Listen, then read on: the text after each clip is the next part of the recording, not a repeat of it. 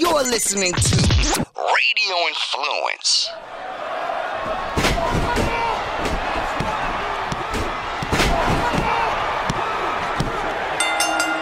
You are sitting ringside with David Penzer on Radio Influence. Welcome, ladies and gentlemen, to another edition of Sitting Ringside. My name is David Penzer, and we are so glad that you are back again this week to listen to this thing we call a podcast. Coming up, we're going to have a fun interview conversation with second generation wrestler Wes Brisco and I think you're gonna. Wes has a great sense of humor, and I think uh, uh, growing up Brisco should make for some interesting stories. Plus, we'll talk about his career and his future plans. Guy's had a few bad breaks uh, in his career, but uh, he is a top talent and a nice guy. So, looking forward to talking to Wes, and I think you'll enjoy it. Uh, as most people know, it was a big week for WWE uh, as far as revenue goes. they got a huge uh, offer that they've accepted from Fox, uh, and like not like Fox Sports One, like the Fox Network, uh, for SmackDown, and in kind, USA Network has increased their significantly the money that they are going to pay for Raw. So I think like we're talking billions of dollars over five years, and I have opinions on on on this story but I don't have a lot of facts. So I wanted to try something new, and I hope you enjoyed it. And bring on a top pro wrestling insider to sort of tell us the inside scoop and maybe talk about their interpretations of big stories like this one. So without further ado, and we thank him, he is on the road heading to North Minnesota for a holiday, but I thank him for his time. Longtime owner of Pro Wrestling Torch newsletter Please welcome Wade Keller to Sitting Ringside. Ladies and gentlemen, if you wonder, is pro wrestling dead? Is the business dead? Uh, I'd say not. And uh, what a big week for WWE. Uh, wanted to bring on a top wrestling insider to talk about all the big news this week. So, from Pro Wrestling Torch newsletter, uh, please welcome the one and only Wade Keller. Wade, how are you? Doing great, David. Thanks for having me on. Yeah, hey, thanks for being here. Hopefully, we could do it uh, when yeah. big stories break. Hey, just so just just to let you know uh, how far back I go with the, I'm going to look like a mark, and I don't care. I was always so worried about looking like a mark, and now that I have my own podcast, I kind of relish in it. I subscribed to your newsletter when it came with like a, an eight by ten photo. That's crazy. That's going way back. Yeah. So uh, how, how, old were, how, how old were you when you first subscribed? Uh, probably around 20, 22. Uh, yeah. So how'd you hear about it? I'm 52 now. Uh, Al- Al- Alex Marvez, who we recently had on as a guest, uh, I'm not sure if, if you know him. He uh, yeah, of course. kind of broke into business with him. He smartened me up to the Observer, and um, and then you know once I was uh, I read the Observers, I was hooked to get all the news I could. You know, I was I was like a sponge, dying to you know inhale as much information as I can. But uh, but yours is the second one I subscribed to after the Observer, and at that point. Uh, you know, it kind of like word would get. I don't even remember how word. We're getting off subject, but just interesting story. I don't even remember how I would have known there was no internet. There were they, they Meltzer definitely wasn't, uh, uh, you know, wasn't promoting you. I don't even know. That's a good question. But I ended up subscribing to about six or seven of them. Steve Beverly had a, a one. I can't believe I remember that name. And um, and uh, Dave Dave Scherer and and and but uh, but yeah, I remember. Uh, I don't remember what I had for dinner last night, but I remember mm-hmm. that it came with a little uh, color photo. I was never a photo guy. But anyway, we digress. Big week for WWE. I would, wanted to have you down and break it down for us, if you could. It is a uh, massive week in WWE history. So, uh, was picked up uh, by USA and got a raise, I believe. They got a, a raise. I don't know if you call it a raise. They got more money and then the, I think you could tell me if it was surprising. I hadn't heard any rumblings about it, but you're way, way, way more tuned to what's going on than I am. Uh, SmackDown was picked up by Fox, not like Fox Sports One or by like real Fox Television. And uh, I guess you could correct me. Uh, I hear they're going to air it Friday nights. Yeah, I mean, uh, right now I, I, don't know how much is verified, um, but because we're basing this on on media reports from reliable sources, but the Friday thing isn't quite um, fully verified you know, by WWE saying, yeah, this is a final thing, but there was a media report out that the show's likely moving to Fridays, which is a big change for WWE. I mean, to have Raw on Monday and, and SmackDown on Friday goes back to a, a way that it used to be.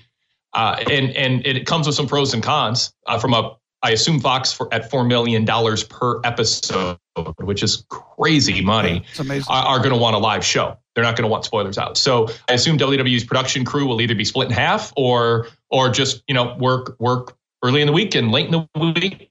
Right now, it's really convenient because they can do back to back nights and the same arena sometimes on back to back nights and save on production costs. But unless Raw moves to Thursdays or Saturdays, uh, they're not going to be back to back if SmackDown moves to Fridays. But it really does. Uh, it really does change things for WWE. It it it, it makes TV rights fees uh, much a, a much bigger percentage of the revenue pie than it's ever been doesn't make the $15 million in gross revenue they make from the network irrelevant, but they're making 60 million a month roughly from SmackDown now, not counting Raw. So wow. Uh, and, and with the with the associated costs, um, you know, profit wise, TV just became a lot more profitable than even pay per views. You know, the the each individual episode around SmackDown will probably be making more money than the Sunday live events, the Sunday pay per views. But it's hard to gauge because how many people are subscribing just for the pay per views compared to other content. So it's you know a little it, it's it's not a you can't do an apples to apples comparison, but it, it changes the industry. I mean, Vince is for five years now. Uh, Vince is is going to be less accountable for some of the smaller metrics that used to guide him. You know, David from the the Monday Night War era, the the Tuesday ratings. You know, you'd live and die on those, and now it's a shoulder shrug because you know unless there's a big downward trend, um, it, it just you know a week to week and seasonal ups and downs just won't matter that much because they have this guaranteed money coming in for five years. Now, re- wrestling, it's not like there's like they, they cut a big angle and, and, and like the attitude era, like it's on, it's not really on fire. I mean, monetary wise, No, it's on no. fire. Uh, what is it that these networks are paying for so much money for that they that they're getting? Is it the fact that very uh, most people DVR stuff now, so they're looking for live television? Is that what the uh, advantage is? Absolutely. You, you hit it. You hit it. I mean, it, it's crazy because wrestling was looked at, looked down upon. You know, Jamie Kellner. Uh, Yeah, tell me about that. I remember that. Yeah, you know, the head of TNT was like, ah, wrestling, we're a highbrow drama network, and and you know had the ratings. uh, You know, the people who were part part of the downfall tell a different story, and I'll push back against it. Had WCW been as strong as they were a few years earlier with ratings, and they weren't losing tens of millions of dollars a quarter, uh, they would have kept them around. I mean, I think they would have found room in the portfolio for that a show that highly rated, even if they had to plug their nose a little bit at the content. But it was losing so much money. There was so much political upheaval, and the ratings had sunk to levels that just didn't make it worth it because the advertisers weren't willing to pay for wrestling for wrestling fans to see their ads at the same rate they're willing to pay for people who are watching close to 20 years later, you know, more than 15 years later. And and these networks are just wanting wrestling because wrestling fans 52 weeks a year watch as a point in television, millions a week, and they mo- and the vast majority watch live still. And with Hulu and Amazon Prime and especially Netflix, not to mention DVR on cable systems and Sling and all these other options, it really is a, a, world where you know USA Network used to be able to put come up with hit dramas. Uh, only five years ago, they were number one, and they had all these great you know feel good dramas with a blue sky and detectives doing zany things. And they can't get another hit because people are watching higher end television on demand and and and uh, uh, binge watching on Netflix and Hulu. So wrestling is filling a spot now, and WWE is absolutely Johnny on the spot. They are in the right place at the right time to take advantage of this. This is not a result of them doing anything great in terms of storylines and angles and wrestlers. They are just steady and they're reliable. And the, the good thing is, three years ago, ratings were higher. You know, like Raw's averaging about a 2.2 two years ago. They dropped down to a 1.8 something last year. This year, it didn't drop. It just stayed the same. Last year, it was panic that there were not panic, but last year doing a 1.8 was like, oh God, when will this when will this stop? The the sky is falling, and now just steadying that is so much better than almost everything else on television that the networks are going, oh my God, the free fall stopped for them. it seems like the, they're steady at you know in this 1.8 range. Let's just let's sign them for five years. And I don't know that this deal will come up anything close to it five years from now because the landscape's going to be so different. Yeah, uh, they actually, uh, and I think this is why they they they were panicking so much about the ratings drop. They cut the pyro. Is that correct? They cut pyro for a variety of reasons. Um, I think they got tired of dealing with fans complaining about it because um, you know there'd be one or two people in a building who would complain about ear issues or or it startled them or gave them heart heart palpitations. I mean, and then but they were, I mean, they were really trying to cut back on budget. I just think they looked at it and said, is this really delivering anything anymore? Uh, is, is there any value in doing this and all the risks associated anytime you're doing that? And it just was like big deal. I mean, they're just like, I, I don't think, I think they gave it eight seconds of thought and said, Hey, is a pyro really doing anything for us? And they're like, no, are we, you know, is it, is it irritating some people? Yeah. Will people miss it a little bit, but they're not going to not watch because of it. And what does it add to our quarterly bottom line to make us look good? And someone said, well, we're spending this much per week times 13 weeks. We'll knock this off our budget. And that's more than eight seconds. So maybe a minute. And they said, yeah, let's do that. That'll make us look like we're doing good things because now our profits will be higher than they would be. I mean, I, I'm, I'm amazed at how many people like care about that and talk about it that much because, but people do, you know, I, some people really miss it or think it's a big deal that it's not there. So here's the million dollar question, Wade, and well, well billion. The, the main billion. reason I wanted to uh, to have you on. Which show becomes the A show? That's a great question.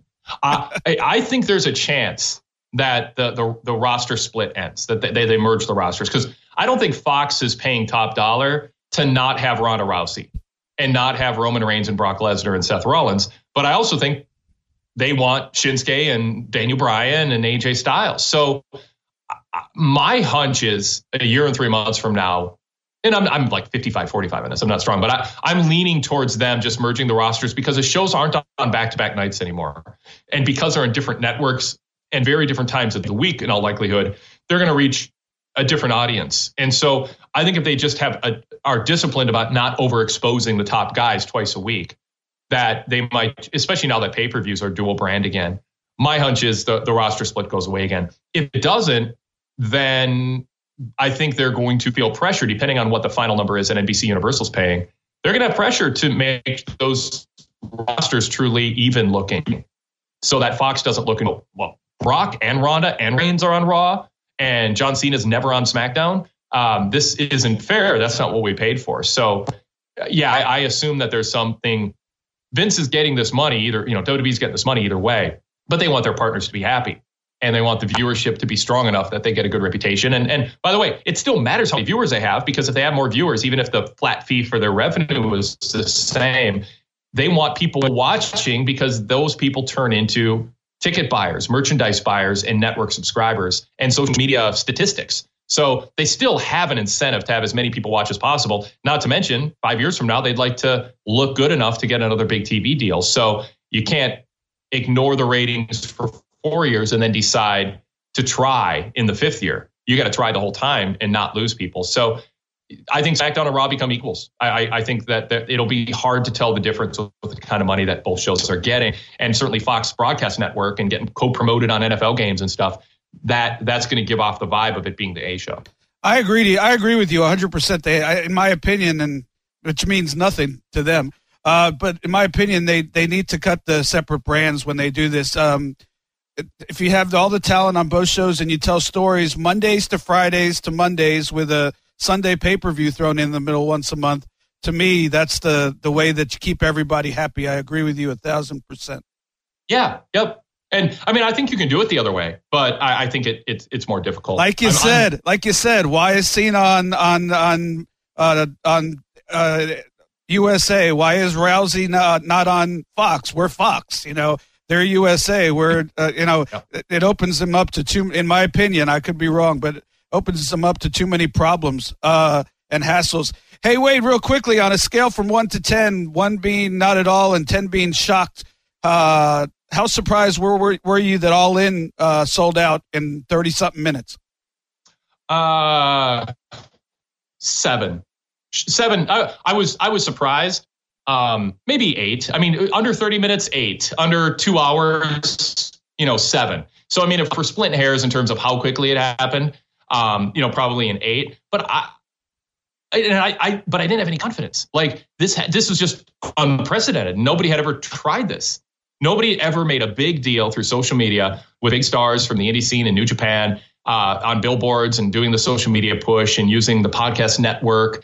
Uh, not not not capital podcast network, small p, small n, just the network of podcasts sure. out there to promote to promote an event like this and build goodwill for a couple of years like they have. No one had ever tried it, so there, nobody knew. Like I, I, think Cody is honest when he says he thought it would take a month to sell out, but that they'd have you know six thousand tickets sold the first day. So you know that's where seven and eight comes from. But I I can't say that it was like that. I've it wouldn't have shocked me if they tap if they ended up with eight thousand sold and didn't sell out. You know, I mean that that's not an unreasonable. That would have I think still been a success, just not reaching their goal. But this was special. I think I don't know if they can repeat it, but I don't know that they can't on a regular basis. Um, not every month, but I think I think they they will and ought to try because I think they're onto something. And I do think there's just a sense of wanting to support owned and operated an owned and operated big time show uh, that where the wrestlers own and operate the show. They promote it, and there's not a corporation. I think the sellout was an endorsement of the Young Bucks and Cody and Kenny Omega in that group, but it also, I think, was a, a, statement against WWE's war on fans, especially the male demographic who feel like they're not being served. Yeah, absolutely. I would I would have thought it would have they would they would have sold out with a walk up, but I would have never thought in a million years. And like we've said before, your your ear is way more glued to this than I am. But uh, I, I was shocked, but uh, I'm I'm happy for them. Uh, you know, it, it, t- it, takes some cojones to put your money where your mouth is, and they did, and it worked for them. And like you said, whether they could do it again, a lot of that, and this may be a conversation for another week, but a lot of that may have to do with how aggressive WWE starts using that some of that money to go after talent. Yeah, I mean, I, I think with that money they could, and that's another aspect of the story is do they get predatory? Does Vince McMahon do to other promotions what he complained Ted Turner was doing to him? In the late, you know, mid 90s.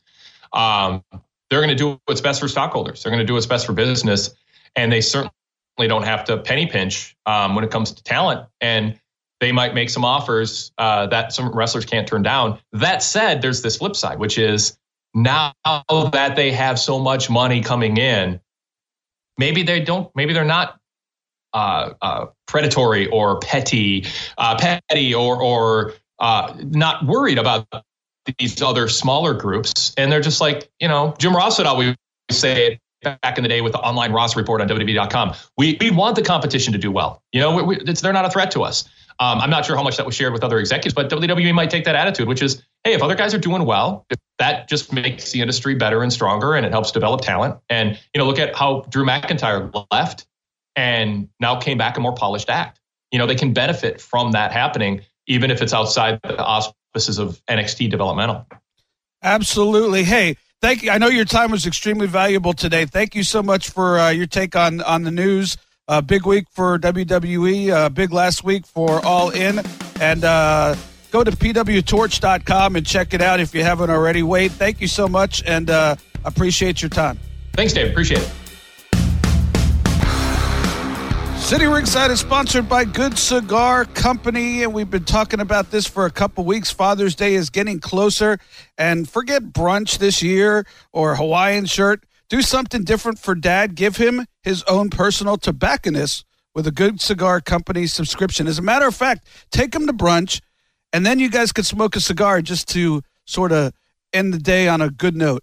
Good Cigar Company gives you everything you need for a great price 30 bucks plus 10% off just for our listeners. Cigars have always been great gifts, but if you are a novice, if you're not an aficionado and you walk into a cigar store, it could be darn hard to navigate. It's hard to tell what scent you want, what strength you want. But Good Cigar Company makes it simple. Just pick a strength level and they send you top shelf cigars at a great price. If you're not an aficionado, you may not have a cigar cutter handy. You may not have a humidor. Not everybody does. Cigar smoking requires all that equipment, but Good Cigar Company also makes that easy. Each pack comes with premium cigars and everything needed to light up. The pack itself even acts as its own humidor so the cigars stay fresh for months. you could go on their website, goodcigar.co, and they show you right on the front page everything that comes in a pack. Two premium cigars, double guillotine cutter, humidity sealed pack, as we mentioned earlier. They include detailed tasting notes. Also, if you're a novice, how to smoke a cigar guide, and they even provide the matches so you can light up when it's time. Go to goodcigar.co, that is goodcigar.co, and use the promo code RINGSIDE for 10% off any subscription. Great Father's Day gift. So go now to goodcigar.co, enter the promo code RINGSIDE. You'll be glad you did. Ladies and gentlemen, it's one thing to be a second generation wrestler. There are a lot of them out there. It's another thing to be a second generation wrestler under the Brisco uh, family name. Jack Brisco, former world heavyweight champion, and uh, my next guest, father, Jerry Brisco, legendary figure uh, in the sport of professional wrestling, and still works for WWE, finding talent uh, for their uh, their performance center. So please welcome. He's also a good guy, and uh, I'm hap- happy to call him a friend. Wes Brisco, welcome to Sitting Ringside. Glad you're able to pop on. Oh man, I've been waiting so long to be uh, here on uh, sitting at ringside, man. I can't believe you finally had me on the show, man. We've been friends for a very, very long time now. Finally, finally, you got me on the show. I was going to leave this question to uh, to later on, but uh, but since you're you're being a wise ass, which is fine, I, am I'm, I'm all for wise asses. So I thought I'd I'm going to ask the que- this question first. What's worse, your boss being Dixie Carter or Brian Knobbs for Legends of Wrestling? Oh, you know what? you know what? I'm gonna have to say Dixie Carter because you know what? I can, I can, I can tolerate Knobbs, and at least I can talk with him. Dixie, there really, really wasn't no talk with her. Her, her way or the highway. So you weren't a Dixie Carter fan, huh? You know what? I was, to be honest with you, I was cool with her. I really had no problem with her. Never, never had any issues with her, or just never you know what I mean? There was never. She just. I just felt like just didn't run her company the right way. You know what I mean? Like she had all the talent in the world, and she just didn't use it the correct way because when I was there at the time, our roster was hot and we were doing really, really good things. And, you know, from top to bottom, we had top players. And for some reason, they just kind of just let it go. I don't know. It just kind of went downhill. So, you know, but uh, Ryan is doing a really good thing with Legends of Wrestling, him and Goldberg, and I feel really blessed to be a part of that stuff. And they're doing really good shows all over the place. So everyone should definitely check them out at Legends of Wrestling. Good plug, and uh, yeah, I wonder what Dixie Carter is going to think of that. That uh, that that Brian Knobbs is a, a better person to work for. Uh, we'll get back to TNA, but uh, you know, I, have been open about my feelings of Dixie. Dixie is, was always good to me. I don't have a problem with her whatsoever uh, on a personal level. It just always, I always wondered. It always seemed to me like it was more more important for her to get Twitter followers than it was to put out uh, good product that that was profitable. So, and uh, you know what? And I told, and I totally agree with you. She is. I personally, I have no problems with her at all, and I think she's a great person.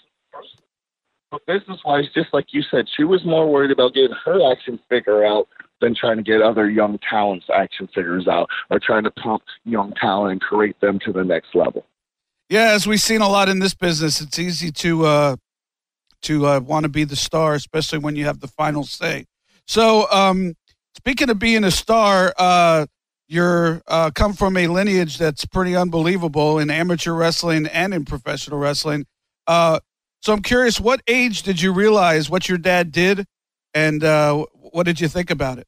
I mean, I mean, I've always knew what my dad did. Like I always, you know, because I grew up in the business. And of course, you know, having guys like Andre the Giant show up at your house, and you know, people like Blackjack Mulligan or Wahoo, or just, you know what I mean. Um, hillbilly Jim still in my bed at like twelve o'clock at night. You know what I mean? Like I've always knew because you don't really come across guys. Hold on, you were in bed with hillbilly Jim? No, I was sleeping, and I guess it was one night after the show, and then my dad's like, "Oh, all the boys come stay at my house," so everyone came to my dad's house, and my dad, of course, kicked me out of the bed, and I just sleep on the couch, and hillbilly Jim stole my bed. there you go. That's a story.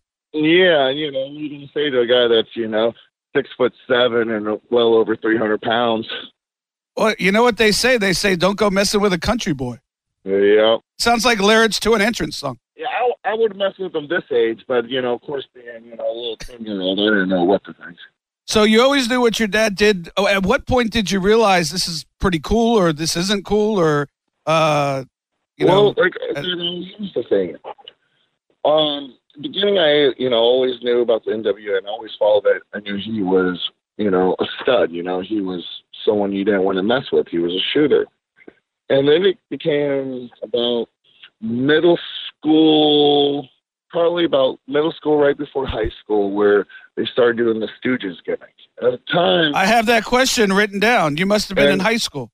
yeah, and, I, and at the time, I didn't, I didn't really understand it. I was like, man, I always, you know, thought my dad is this badass, and here he is on TV wearing a dress, and of course he's on the, you know, top segments with The Rock, Stone Cold. I mean, some of his segments drew eight.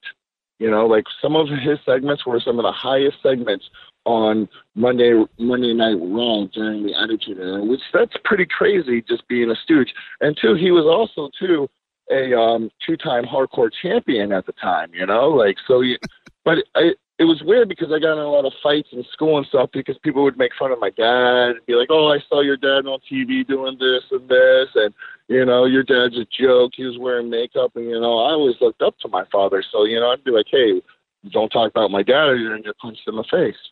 Yeah, it's amazing how the business has evolved. That a guy with the reputation in this uh, in this state in this city uh, of Tampa, Florida, that that I live in, and and and you were you grew up in, uh, that would get to a point where your dad was you know wearing dresses and, and kids were making fun of him because when I was growing up, you know the Briscos, you know, along with Dusty Rhodes, were as uh, uh, were as uh, big as you could get in this territory. Well, not even that. You know, my dad and my uncle with uh, legendary amateur wrestling. Yeah. You know, they were, you know, legit. My dad and my uncle were legit badasses. They were someone that, you know, whether it was in the ring or out of the ring, they kicked kick your ass. Uh, did you? Yeah, I, I, uh, I know that for a fact. Did you? Not that they've ever kicked my ass, but I, I, I, know of their backgrounds. Uh, like I said, growing up as a, f- fan of Florida wrestling. Uh, did you follow wrestling as as a fan, or was it more that oh, this is something my dad did?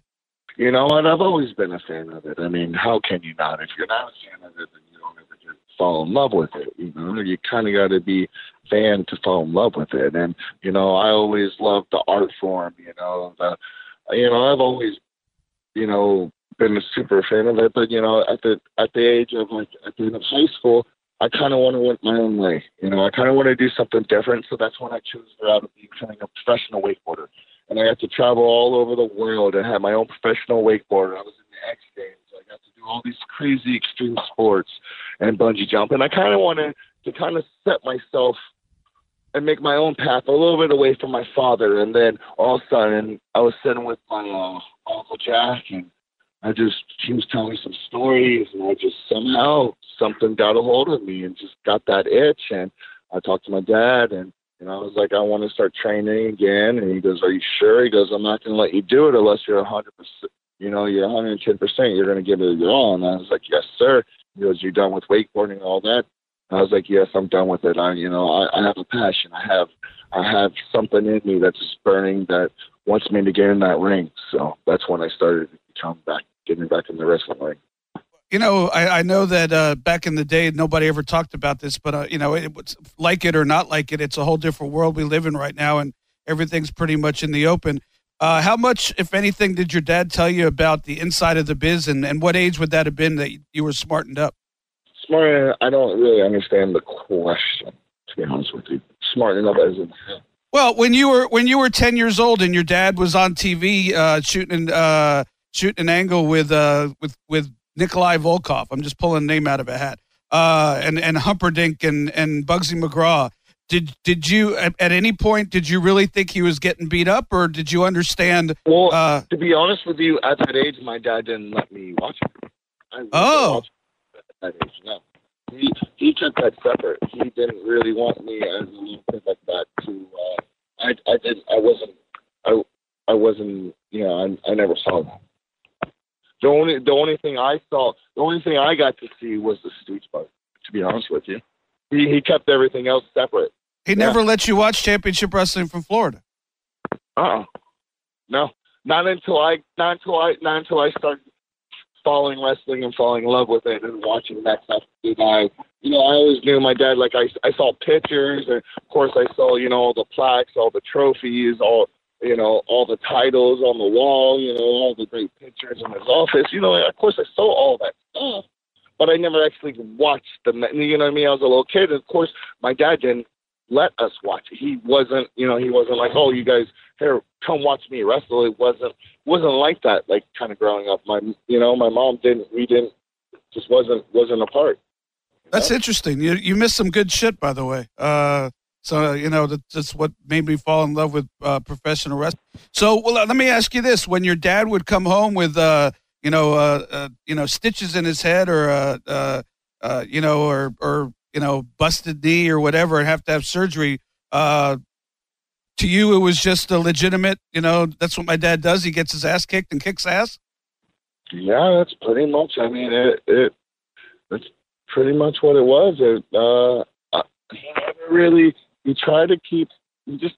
I don't know. He just kept it, you know, separate. You know, I just knew he came home and he was always beat up and he would always sleep in a little bit and I was always so happy to when he woke up and would take me outside and play football with me or wrestle around with me. You know, that's that's how I looked at my dad. You know, not as watching him on TV.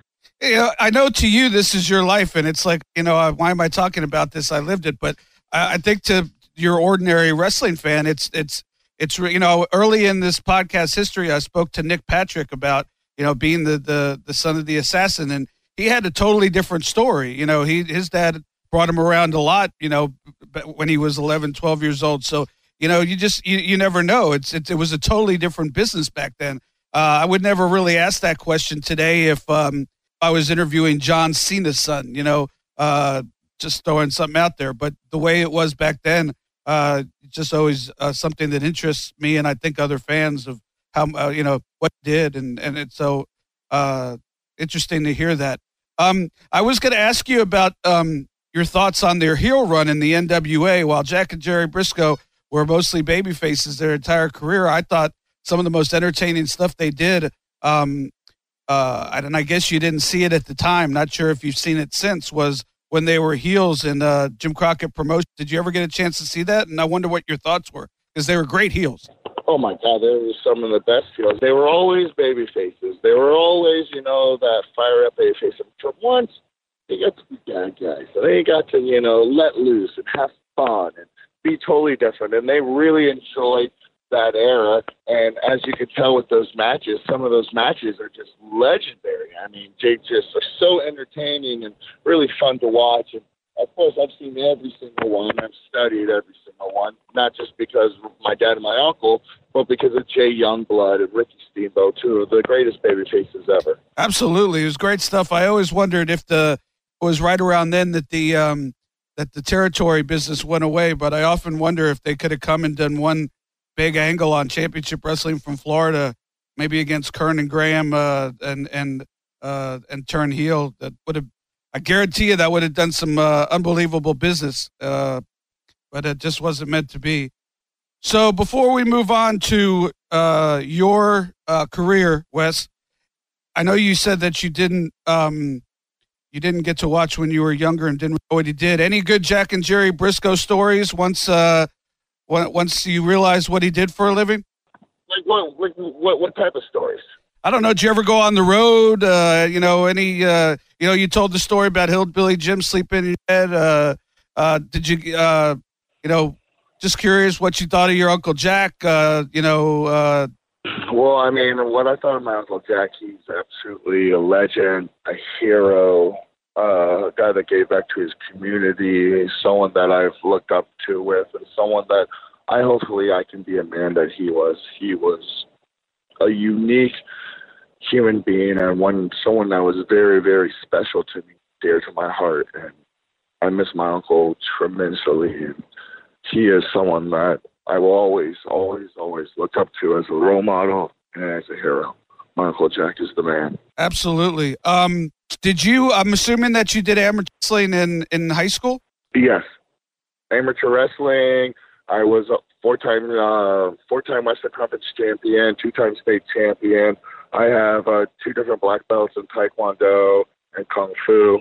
Oh wow! So you earned your keep as a Brisco for sure. Do you ever think about doing it in uh, in college, or is that when you took the the left turn into uh, wakeboarding? That's when I wanted to do wakeboarding. I just wanted to do something different. You know, I had uh, scholarships and people were offering me to, you know, you know, go wrestle for the colleges, but I, I wanted to do something different and I wanted to step outside of the realm and do something just totally, totally different. And, you know, I, I, I have no regrets. So you said that your dad, like when you were younger, would do some amateur wrestling with you. At what age did uh was do you decided that you wanted to uh to follow their path uh and you had the you had the the vision for it? Is that when he started training you a little bit on professional wrestling? Uh, he he didn't train. He trained me a little bit in the beginning, but he left the training up to my coaches, which was Steve Keirn, Norman Smiley, Dr. Tom Prichard, Dusty Rhodes, and uh, that's who he left the coaching up to.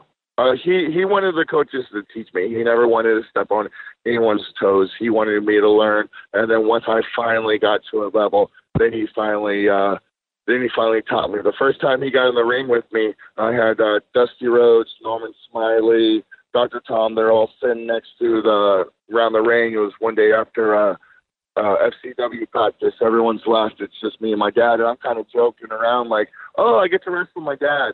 And like he sees me joking, he punches me square in the nose, breaks my nose. I start bleeding. I look at him. I go, "What's going on?" He goes, "You never make fun of our business." And I didn't know. You know, I had you know, his heroes sitting next to the ring, you know, Norman Smiley, Dr. Tom, Dusty Rhodes, Steve Keirn, all guys that, you know, looked up to my dad. And here I am kind of joking around. And then I looked at him and I go, hey, you want me to clean the blood off? And he goes, no, we're going to go hour right now. Oh, my good. Now, that's a Brisco story. When you say, give me, what's a Brisco story? That's a Brisco story. Yeah, you know, I wasn't really learning her hurricanranas and doing all that stuff. I got punched in the face. Uh, that's one hour old school ways with my dad, you know? It's a little bit different the way I, was trained. How'd y'all explain that to your mother? Uh, I tripped. Uh, there was no explaining. I didn't say nothing. I said I, I, I said I bumped the fell. There you go. Uh, have have you and your dad? Uh, I'm assuming when you went 90 minutes, you did a little shooting. Any you got any? Would you have any chance, even to this day, of uh of of, of stretching your dad in a shoot? No, negative. So he's, he was that good. I knew. I know he's that good, and his his. Uh, but uh, know, at 72 years old, he will break anybody's arm, choke anybody out. I'll bet money on it. that's kind of like why I like everything he puts on Facebook, even if I don't agree with it. it. No, he's a. I, I would love. That's why my room was always clean. so you so 2009 you go to uh, FCW of all places. Uh, at that point, I'm I'm guessing that you realized what a lineage you had, and especially in the state of Florida and the name Florida Championship Wrestling. Um, it, you know, what, what kind of pressure is there walking into uh, that kind of situation where you're the son of J- Jerry Brisco walking into Florida Championship Wrestling and and saying, "Yeah, I want to learn how to wrestle." I've never been more scared in my life. Um, that's dead honest. I've bungee jumped over 670 feet, seen the ground two inches from my face. I've, you know, been a professional wakeboarder. I've done all these crazy fights. I've done a lot of crazy stuff in my life. And the scariest day was when I walked into that FCW and saw all those guys and how hungry everybody was. And nobody cares what your last name is. Everyone's fighting for a spot. You know, that was it was it was really scary and intimidating, but I handled it well. Yeah, just the, the fact that it was in Tampa, Florida. You know, I, I I don't know that it had been any different if it was in Dallas or Los Angeles, but I'm sure it couldn't have helped being in Tampa. You know, uh, uh, your uh, family has uh, businesses here, and uh, you know, just uh, uh, superstars in this biz- in this business and heroes in this town. So, uh, so yeah, that took balls walking in there, and uh, and and so so tell me about your time in FCW, other than your dad punching you in the face and stretching for an hour. Man, I had some of the greatest times of my life. You know, I met some of my greatest friends from Johnny Curtis, which is Fandango, Heath Slater, Bo Rotundo, Roman Reigns, you know, Windham Rotundo, which is uh, Bray Wyatt. You know, like all those guys are truly, truly good friends of mine. And you know, I was tag team champions with the Xavier Woods, which is part of the New Day. Me and him were going to be. Uh, we were about to debut on uh, Monday Night Raw, and the night that we were about to debut, I had to. uh We had to lose the uh, tag team titles, and um I ended up blowing my knee that night, and you know, the rest is rest. You know, once you you know I got hurt from you know it's that program, so then I got released. But uh, I had a really great time there, and I learned so much. And the coaching and the staff, and just learning everything about the business. You know, that's really truly the greatest place to learn. I mean, the Performance Center, FCW, whatever you want to call it, WWE Developmental that is the place to learn other than the, the monster factory and there's a couple other good places but to really learn your craft and get the exposure with the tv the cameras knowing your time you know knowing how important the referees are. They make sure you know everything from top to bottom. Yeah and you know there's people talk about you know who are the uh, most famous trainers. And uh steve Keirn to me is is totally under uh, if, if, if you make a list of who are the best trainers in professional wrestling, uh, he doesn't get the credit that he deserves. I know he just got an award at, at Cauliflower Alley Club uh, recently out in um, Las Vegas, but if you look at, at some of the the wrestlers, uh, the, uh, the list of wrestlers that he's uh, produced, it's it's really like not only a who's who of of the top independent guys in the last twenty years in the state of Florida, but also most of the top guys in WWE right now. Yeah, too. I mean, you can also look at Dr. Tom Prichard, which trained The Rock, you know, um, Steph McMahon, you know, like um, Shane McMahon, you know, Dr. Tom Prichard trained Kurt Angle, some of the top, top people, you know, Dr. Tom Prichard, you know, trained everybody. And Dr. Tom is the best with training. He is the best at learning the fundamentals, learning the proper way to hit the ropes, learning, you know, the proper foot steps, you know, not wasting one motion in the ring. And he's one of the greatest teachers I've ever been blessed to be in the ring with. And man, if any young wrestlers get a chance, you know, please go to one of Dr. Tom's seminars. You will learn so, so, so much. Talk about working uh, with Dusty Rhodes. I know he was there uh, helping with interviews. Oh, and I, one, one, one, one more thing. One more thing. I uh, I actually went an hour too with Dr. Tom. There was one time in FCW. Uh, it was mandatory that everybody had to at least do one match, go at least one hour, and do one match for an hour in front of all the boys. And uh, everyone was kind of scared. And Dr. Tom's like, I'll be the first guy to get in there. And everybody was scared. And I was the first person to raise my hand. I was like, I'll go an hour. So me and Dr. Tom went an hour, and what an experience that was. One of the greatest experiences of my life. Wow. Not to put you on the spot, but what was the better match? Going an hour with your dad or an hour with Tom Prichard? Um, Tom Prichard didn't stretch me, so I just say Tom Prichard. there you go. Uh, Tell me, talk to me. Uh, I don't know how much you got to work with Dusty Rhodes. Almost every person that we interview on this show, uh, uh, whether they work with Dusty in the business or they work with Dusty in, in WWE, has a you know talks about how amazing it was to, to work with Dusty Rhodes. And um, I don't know how much you were around Dusty when you grew up because you said your dad kept you away from the business. But tell me about uh, to working with him in in developmental. I got to work with Dusty every single day. I was blessed to be able to sit next to him and get to talk with him and get to pick his brain. And I mean, I've always known Dusty just because you know in Florida. He grew up in well I mean he grew up in Tampa but he had his house in Tampa. Of course you know having his tam- house in Tampa they would always come over. We'd go over to his house. So we we're always really really really really close. But just being able to have the opportunity to sit next to Dusty and have him help me come up with promos and see how to be creative and be different and be unique and not fit in that normal bubble of being a professional wrestler. And he has one of the greatest minds of developing characters that I've ever been been around. I mean, he is just one of those, you know, few special ones. You know, it's it's amazing. I got to tell you, uh, there's only 24 hours in a day, and maybe eight to 10, 12 hours in a workday. Uh, I don't know how he did it, but somehow Dusty Rhodes got to spend uh, uh, meaningful time almost every day with so many of the guys that we and gals that we've spoken to on this podcast, and and and and, and verbatim I mean, it's it's the same you just said. You know, I got to spend every day with Dusty, and you know, it was precious, and and and I learned so much, and uh, you know, Tyrus and and Allie, and just so many. You know, whether whether it was somebody like Allie who just went there for a weekend, uh, or somebody like Tyrus who worked with him, you know, for over a year, but it's just amazing how. Well, I'm gonna, I'm gonna also tell you too something about that. Come with some bullshit, a bullshit idea, or don't, or don't come 100. percent He'll kick you out of his office, and he won't give you a time of day. I'll tell you that right now. Really? If you do not believe in what you were telling him and believed in what you were pitching, or you know, or just half-assing that, he would kick you out. You you had to be a 100 percent willing, you know, uh, you know, believing in what you're pitching to him, or he wouldn't, he wouldn't, he wouldn't give you the time of day because if you don't believe it, why would he believe it? You know, so he was also he was he was also pretty hard on you. You know, I, there's been times that he's kicked me out of the ring and said that promo was garbage. Wes, what are you doing? Why are you even here? But you know, he also did that to push me to make me work harder.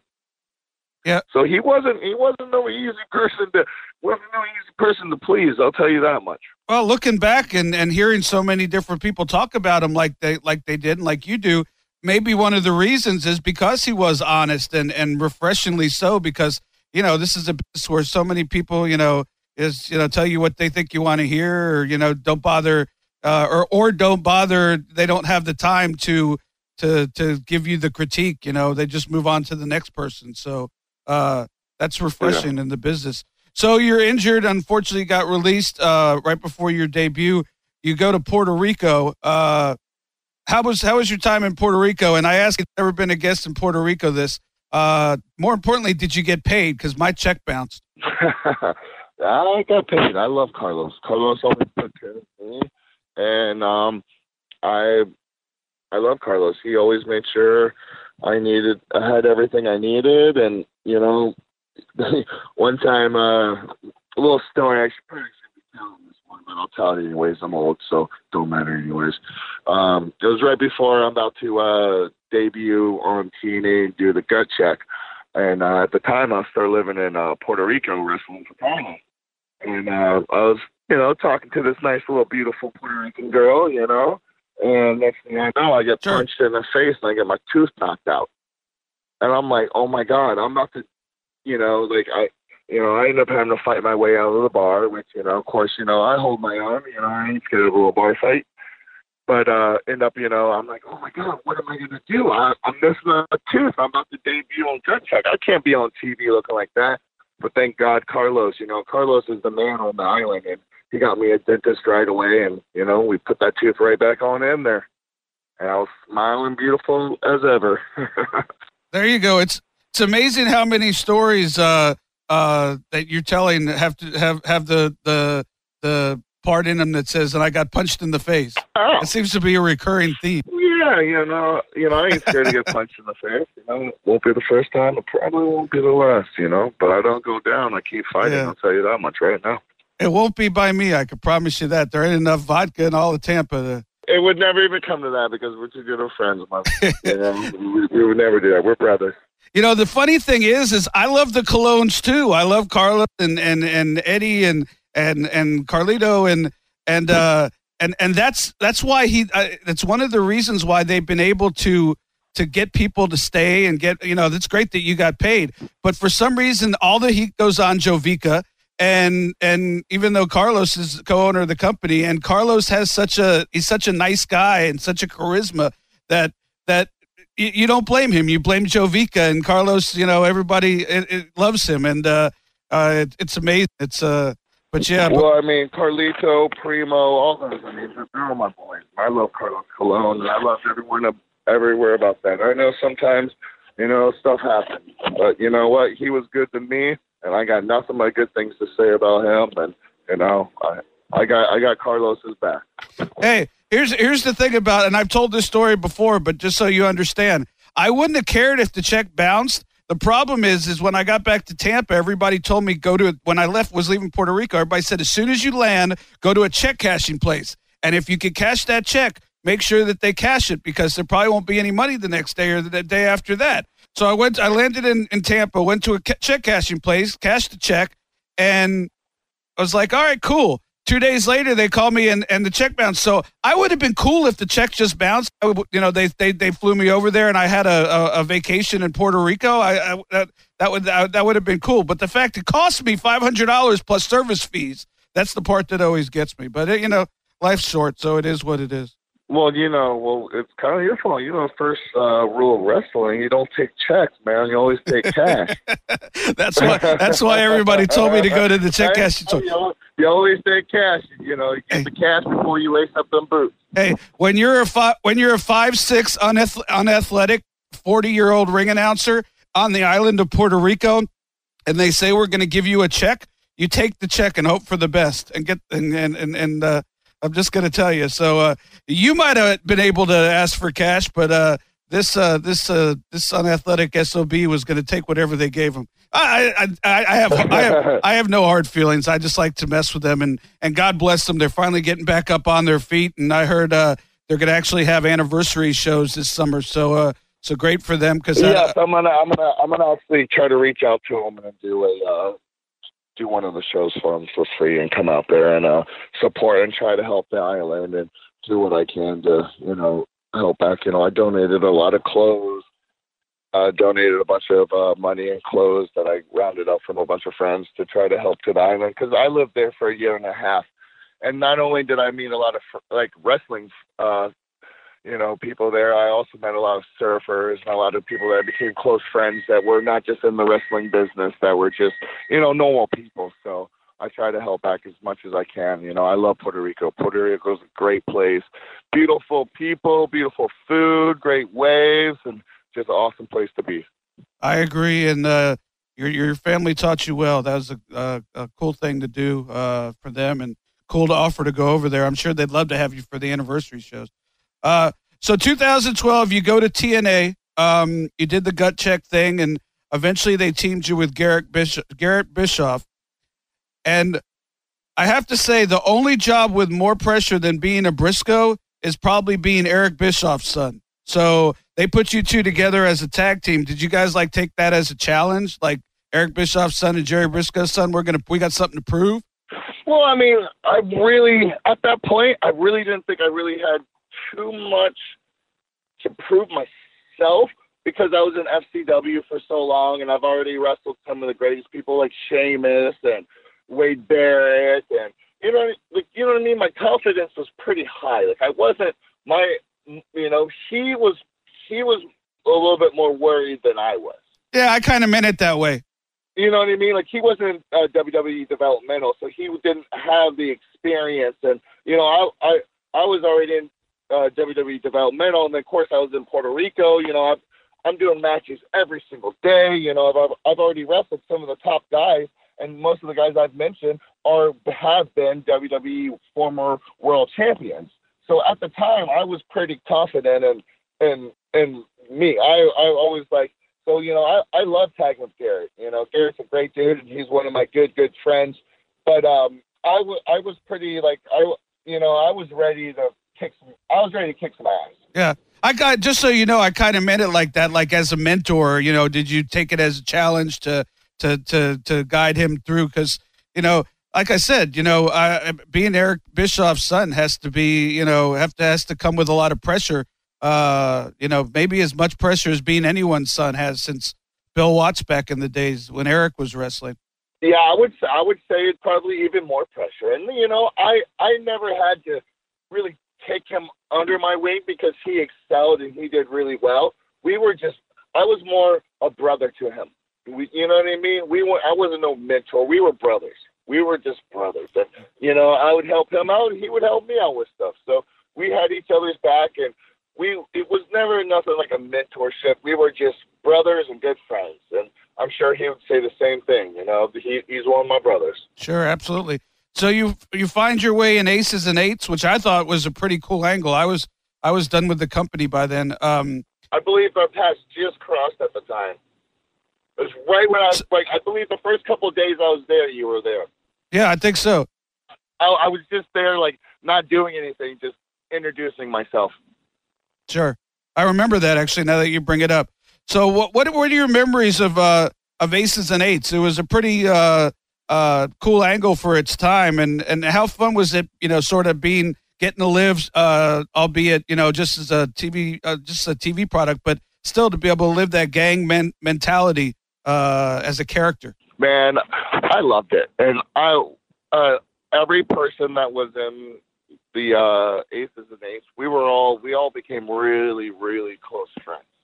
We all became brothers, and that's why when you looked at it and you watched it, because we were really friends. We really hung out. We really actually went out and drank together. We actually, you know, partied together. We were all really really tight and you could see that, and that's the reason why it always came off so real and so edgy and like good looking because you know we all meant it and we all gave it a hundred ten percent because we're like, man, this is really hot. This is a new idea. This is something that's gonna really get over.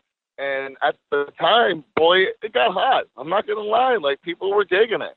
Yeah, I mean, I think it's it's you know people talk about the heart, you know, broken Matt and the Hardy deal. I I, I, I think it's similar, not exactly the same for sure, but similar to uh, you know uh, Aces and Eights. You know, is a totally out there angle and uh, uh, something that hadn't been done before, and you know, like really, like you know, living almost sounds like you were living that gang mentality. You know, of, of hanging together and partying together, and and and I, I really like the angle. I always I always did. Uh, uh, again, you know, with angles like that, like you know, the NWO and and and there's so many things where you you don't know it, it's kind of hard to figure out how to end it. So uh, uh kind of uh, petered out a little bit, but at its height, I thought it was uh, awesome.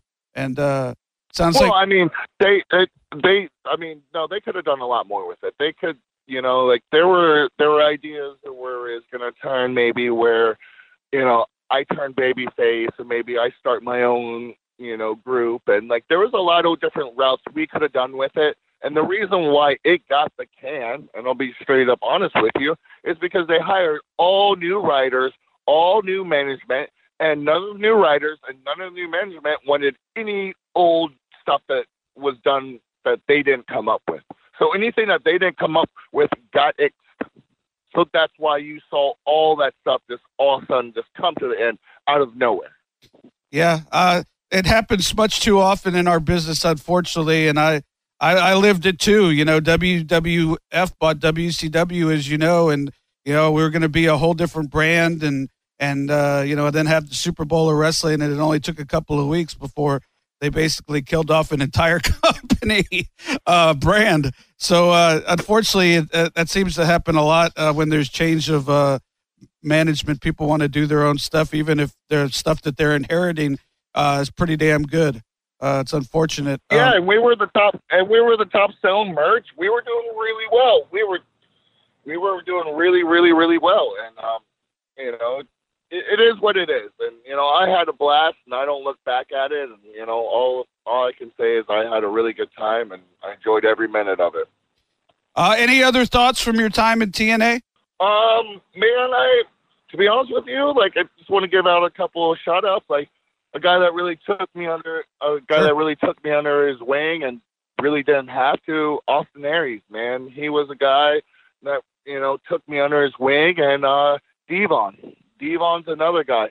Devon and Austin Aries, they really those two guys, and Samoa Joe. Austin Aries, Samoa Joe, and Devon. They took me under their wing.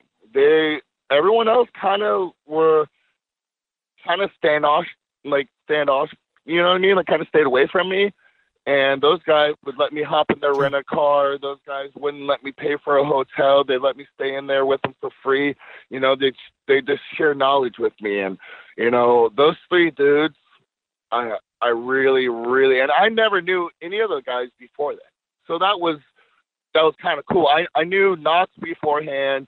I knew Garrett beforehand. I knew um um um, Luke Gallows beforehand. What you know, I've, I've, I've actually wrestled Luke Gallows a couple times in FCW, but uh, I, I, I never knew Samoa Joe, and I never knew Austin Aries, and I never knew Devon, and those three dudes, they really, really took me under their wing and really showed me the ropes, and you know, didn't make me have to pay for my rent a car, or didn't make me pay for a hotel room. They, you know, they were like, "Come on, Wes, come stay with me, or hop in my car." You know, well, I got you. You know, and truly respect for it and not expect anything out of it. And you know, of course, I'd I'd buy them dinner or whatever I could to do to just show them respect. They're like, hey, you know, like I I respect what you did for me. You know.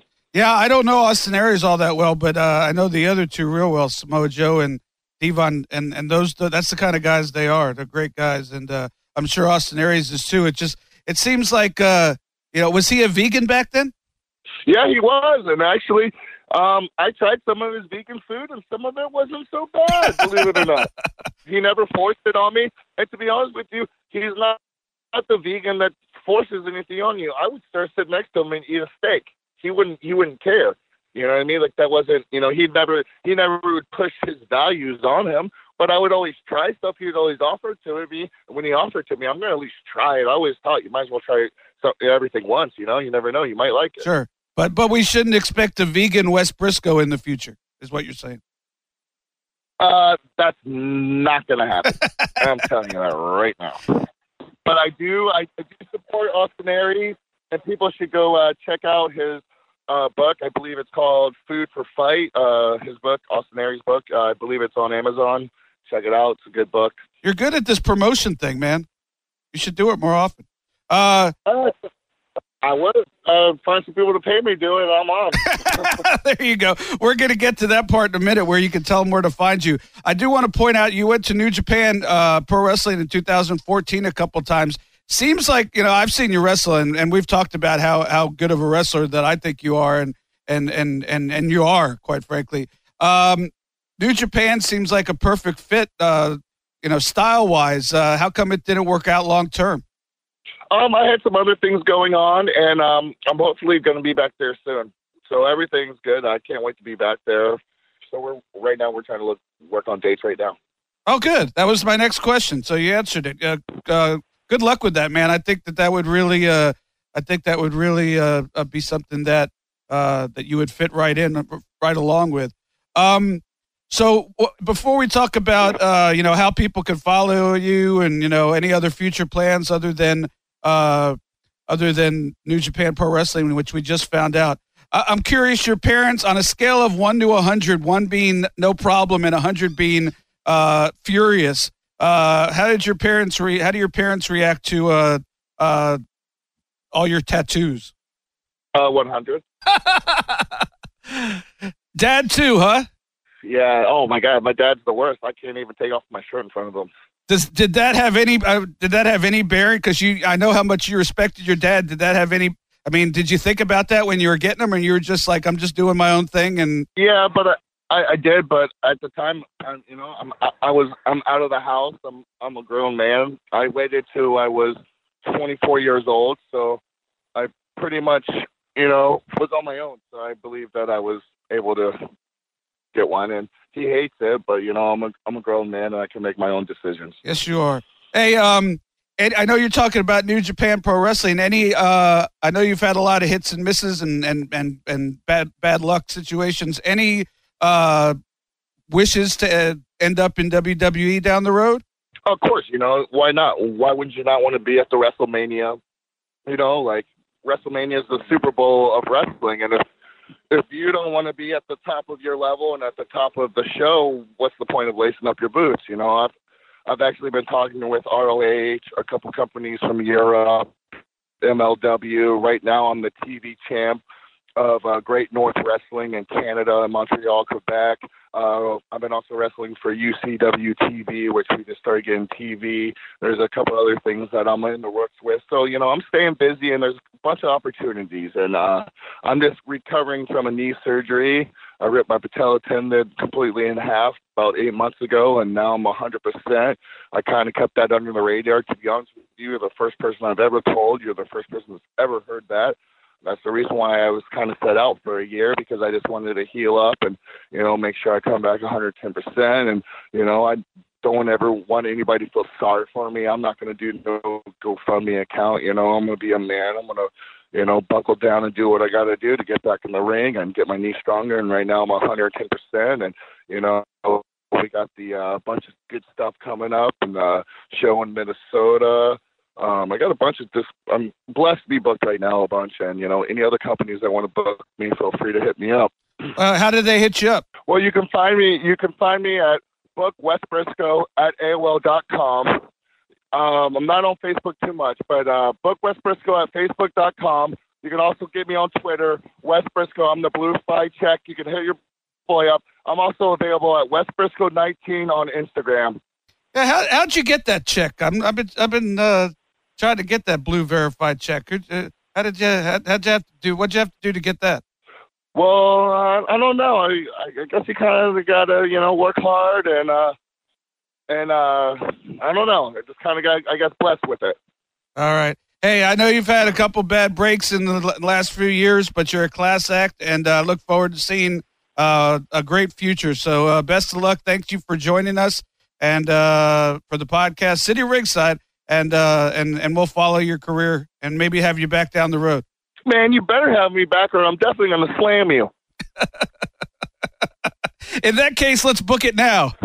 no, but thank you so much for having me sitting ringside. I truly, truly am honored to be part of you guys' show. I love your podcast. I love what you guys are doing. So everybody, please check them out. They're a great group of guys. I love it. And thank you for having me on your show. Hope you enjoyed that interview. Uh, I like to say conversation. Hope you enjoyed that conversation.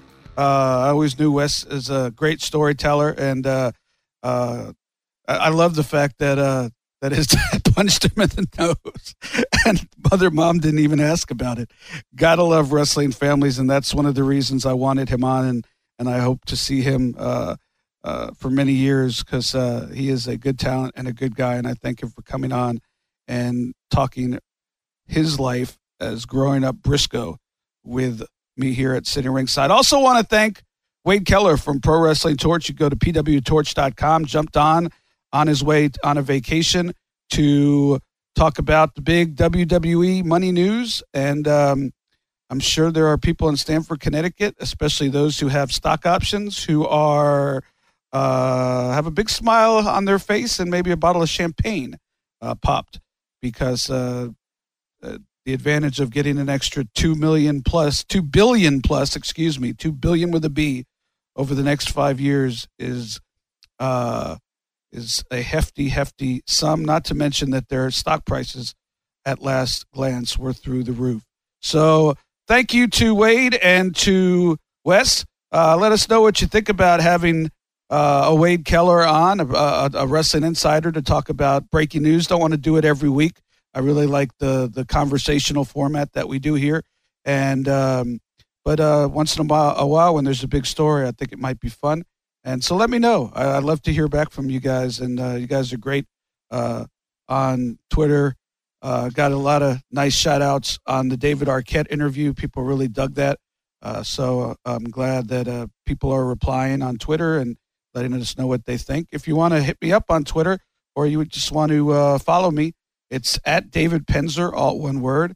the show is at Penzer Ringside, all one word. And if you don't have social media, but you want to touch base, you could go to David Penzer at radioinfluence.com. David Penzer, all one word, at radioinfluence.com. Folks, I am so humbled that you tune in and listen each and every week. And uh, if you enjoy what we're doing, be sure to like, uh, subscribe, tell a friend, uh, put out a, a, mailer in your uh, community. No, I'm kidding. But, uh, but thanks for supporting us and uh, help spread the word. We appreciate it. Uh, we look forward to coming back next week. We got a lot of big guests that we're in the process of lining up uh, throughout the summer. So stay tuned, as they say. And until next week, my name is David Penzer. I'm still sitting ringside. Thank you so much for listening. Have a good one. Follow David Penzer on Twitter at David Penzer. Also, make sure to follow the show on Twitter at Penzer Ringside. You've been sitting ringside with David Penzer on Radio Influence. This is an MMA Insider's Quick Fix on Radio Influence. The UFC maintains production, which, you know, someone asked me, well, what does that mean? And I basically, I, the best way to put it is UFC, when it comes to their broadcasts, they're going to be able to control the message. And of course, they're going to have control over the broadcast because this is just too was too good of a deal for for ESPN. I'm pretty sure at one point they weren't open to that idea, giving the UFC control on on its networks, but the, the the deal was just too good to pass up. This was a pardon my language, Jason. I don't know if we've ever really sworn on the air. This was an oh shit deal by the UFC because what happened was was this, and I've talked to people about it, and our sources on this that you know as far as what we've reported on these negotiations, the information that we've gotten and disseminated on this show has been pretty on point to date. And in talking to people about this and the way that things went down, the dom the, the shoe dropped once Fox consummated the deal for SmackDown.